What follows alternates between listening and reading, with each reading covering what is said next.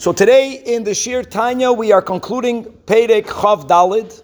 The Alter Rebbe asks a gewaldige question and he gives even a better answer.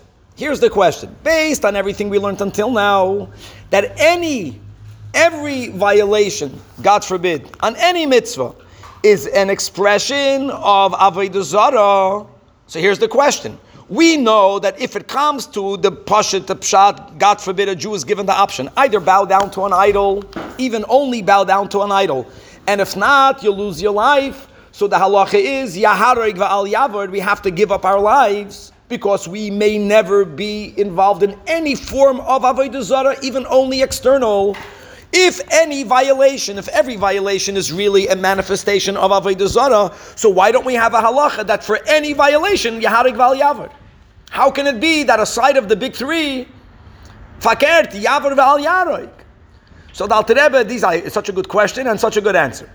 Number one, number two. Number one says the Alter Rebbe that don't understand that in, for example, Shabbos, that we say pikuach nefesh is doiche Shabbos. The pshat is not that we are desecrating Shabbos. One may never desecrate Shabbos. The pshat is, as Chazal tell us, Chalel all of Shabbos Achas Kadeshi Yikaimo Shabbos Isharbe, which means that the saving of one's life, even though now it's only through the desecration of Shabbos when permitted, is really part of us keeping Shabbos next week and the following week. In other words, staying alive is in order to keep all the other mitzvahs. So we don't view it as an act of desecration. We view it as the act of keeping the mitzvahs that we can only keep when we are alive. That's number one. But obviously, this is not enough because if this would be the logic, then the same thing should be said about the big three. But we don't say it. We do find that there is a differentiation between the three Yaharig Val Yavad and everything else. So the Alter Rebbe says beautiful. Every time a person, God forbid, violates a mitzvah, there are a few aspects of that violation.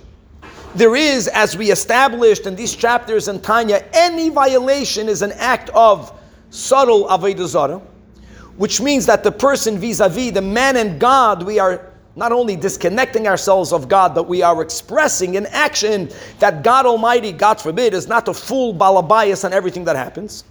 But there is another aspect to a sin. And that is that any violation hurts our neshama.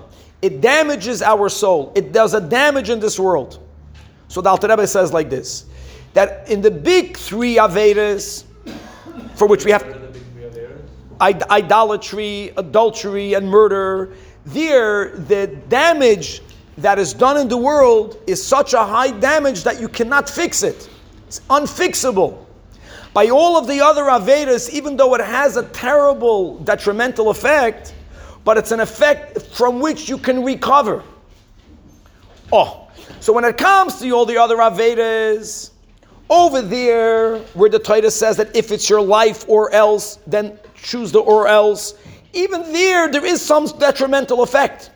But since we can recover from it, so therefore, in order to be able to keep the following mitzvahs, that takes away the Avodah Zarah aspect. But the detrimental effect can be rectified. So save your life and then rectify it.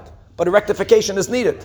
When it comes to the three big Avedas, there, the severance, the cutters, the negative effect that it does to one's own neshama is so deep that you can't fix it. And therefore, Yaharig Va'al, Yavoir, Gavaldik, to be continued. So from this Pina, Yaharig is actually a kapara.